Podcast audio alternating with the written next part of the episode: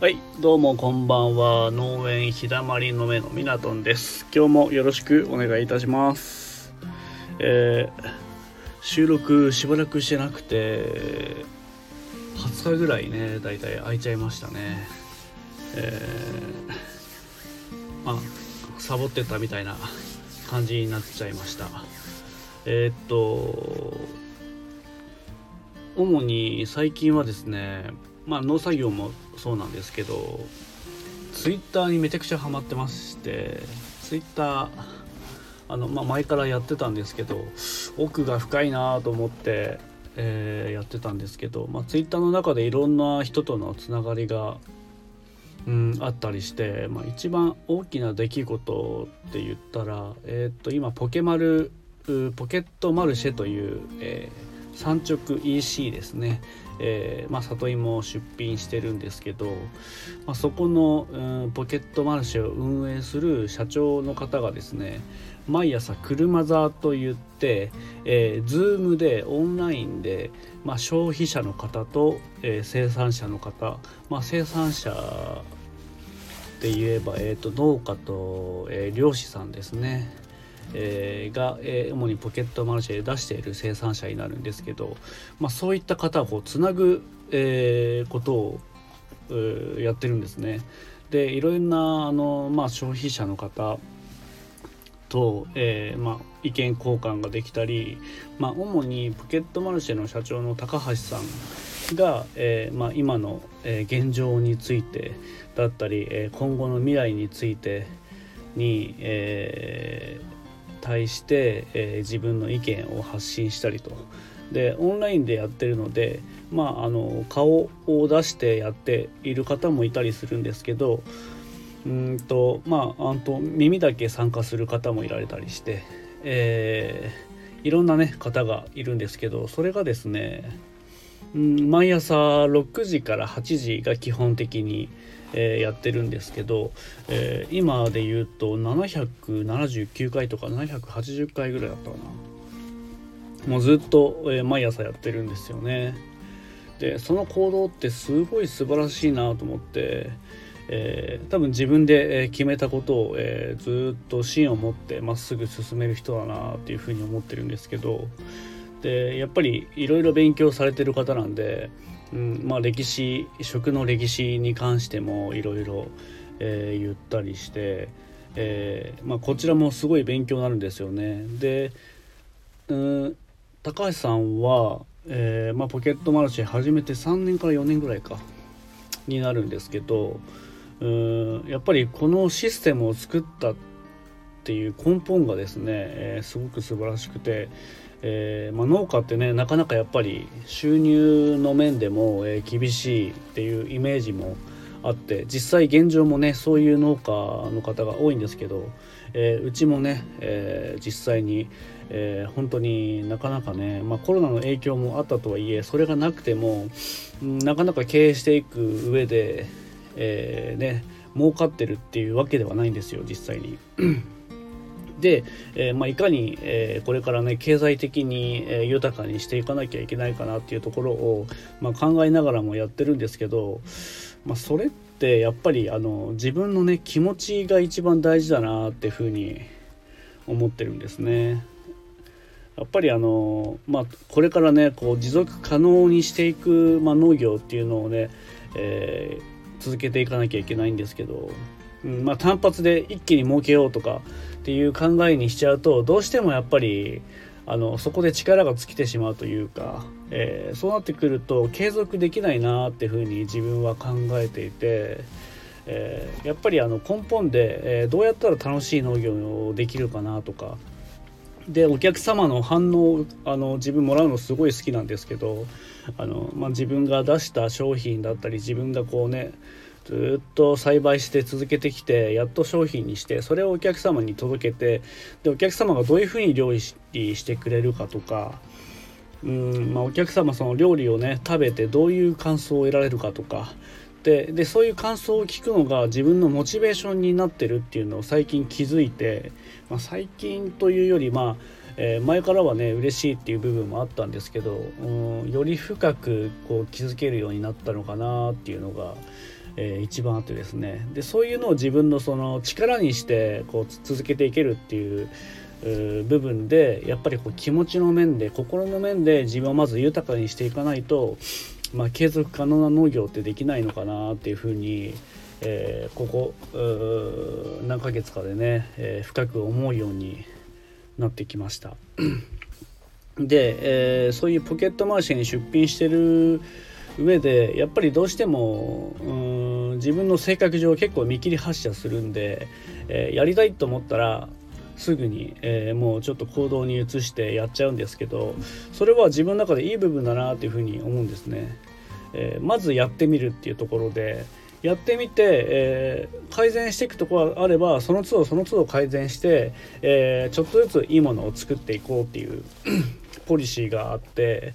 えー、いきなりね最初から、えー、ひゃくっていう、えー、数字には絶対誰しもならないとは思うんで、うん、さまずはねゼロからいちっていう部分をうーん一歩踏み出すだけで、えー、いちにすることによってそこからあといくらでもに、さん行くの楽になるんですよね。でそうやって、えー、ちょっとずつうん、まあ、成長過程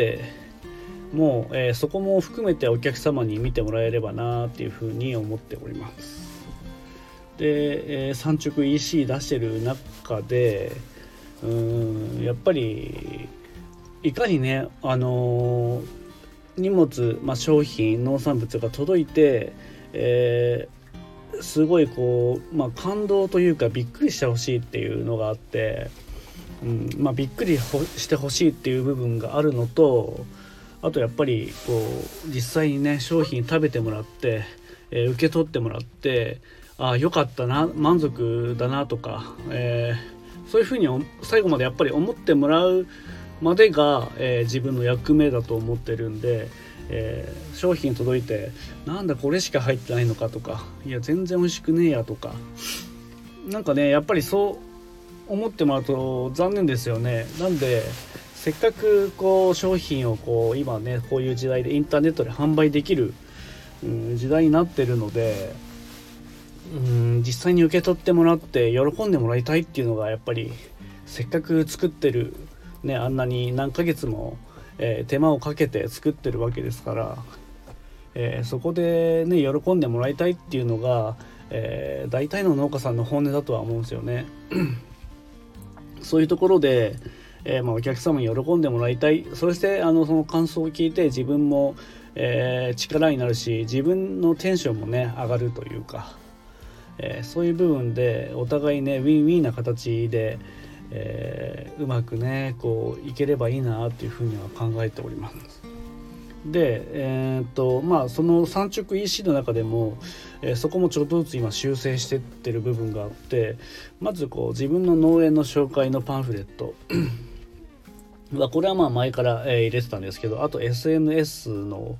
えー、誘導する キューアール コードを貼ったりとかですね、今里芋で言えば、えーその裏面にですね、まあ、里芋への思い、まあ、自分がどういうふうに里芋を作ってるのかっていう思いと、それとですね、あとまあ本当最低限この里芋の保存方法ですね、えー、まあ実際に買ったはいいけど、うん、どのくらい持つのかとかで、保存方法はどういうふうにしたら一番ね長く持たせることができるのかとかって、意外とその作物によって違うんで、お客様って全部分かっててる方もいるんですけど、分かってない方がやっぱり 大, 大半なんで、そこはねあの農家の作ってるプロとしてあの提供できる情報をなるべくお客様に提供してあげたいっていうところがあって、あとですね、まあ自分がね実際食べてみて良かったな美味しかったなとか、えー、そういうレシピをですね、まあその紙に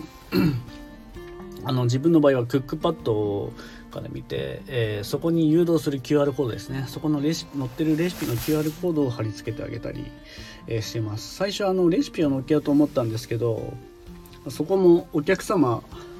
今ね本当にみんなだいたいスマホ持ってる方が多いん で, で キューアール コードっていうのもだいぶ普及してきて、えー、普通にねスマホのカメラを起動すれば キューアール コード読めるようになってるので、まあ、そっちの方が一番、えー、お客様も簡単かなっていうふうに思って キューアール コードにしてます。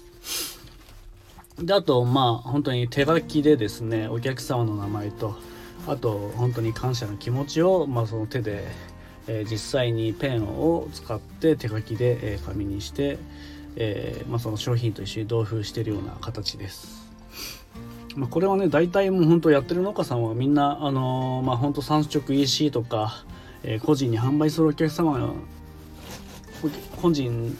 に販売する農家の方は大体ねやってるようなことだとは思うんですけど、やっぱりこういう地道なあの、まあ、作業というかですね、自分の思いを伝えるっていう意味では、えー、一件一件あの、まあ、注文入ったごとにしなきゃいけない部分であるんですけど、ここはあの自分の中で一番大事にしていきたいなっていう部分であるので、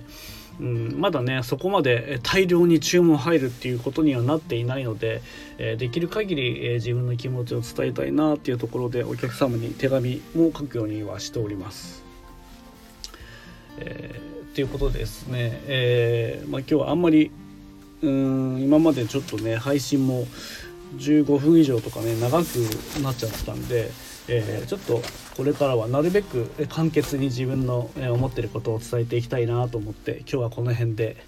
えー、終わりにしたいと思います。はい、えー、しばらくねサボってたんですけど、また、えー、毎日っていうのはね多分厳しいとは思うんですけども、継続をすることを目標に、えー、始めたことなんで、えー、これからも継続していきたいと思います。えー、ちょっとでもねいいなあのためになったなとか、えー、思ってもらえたら、えー、フォロ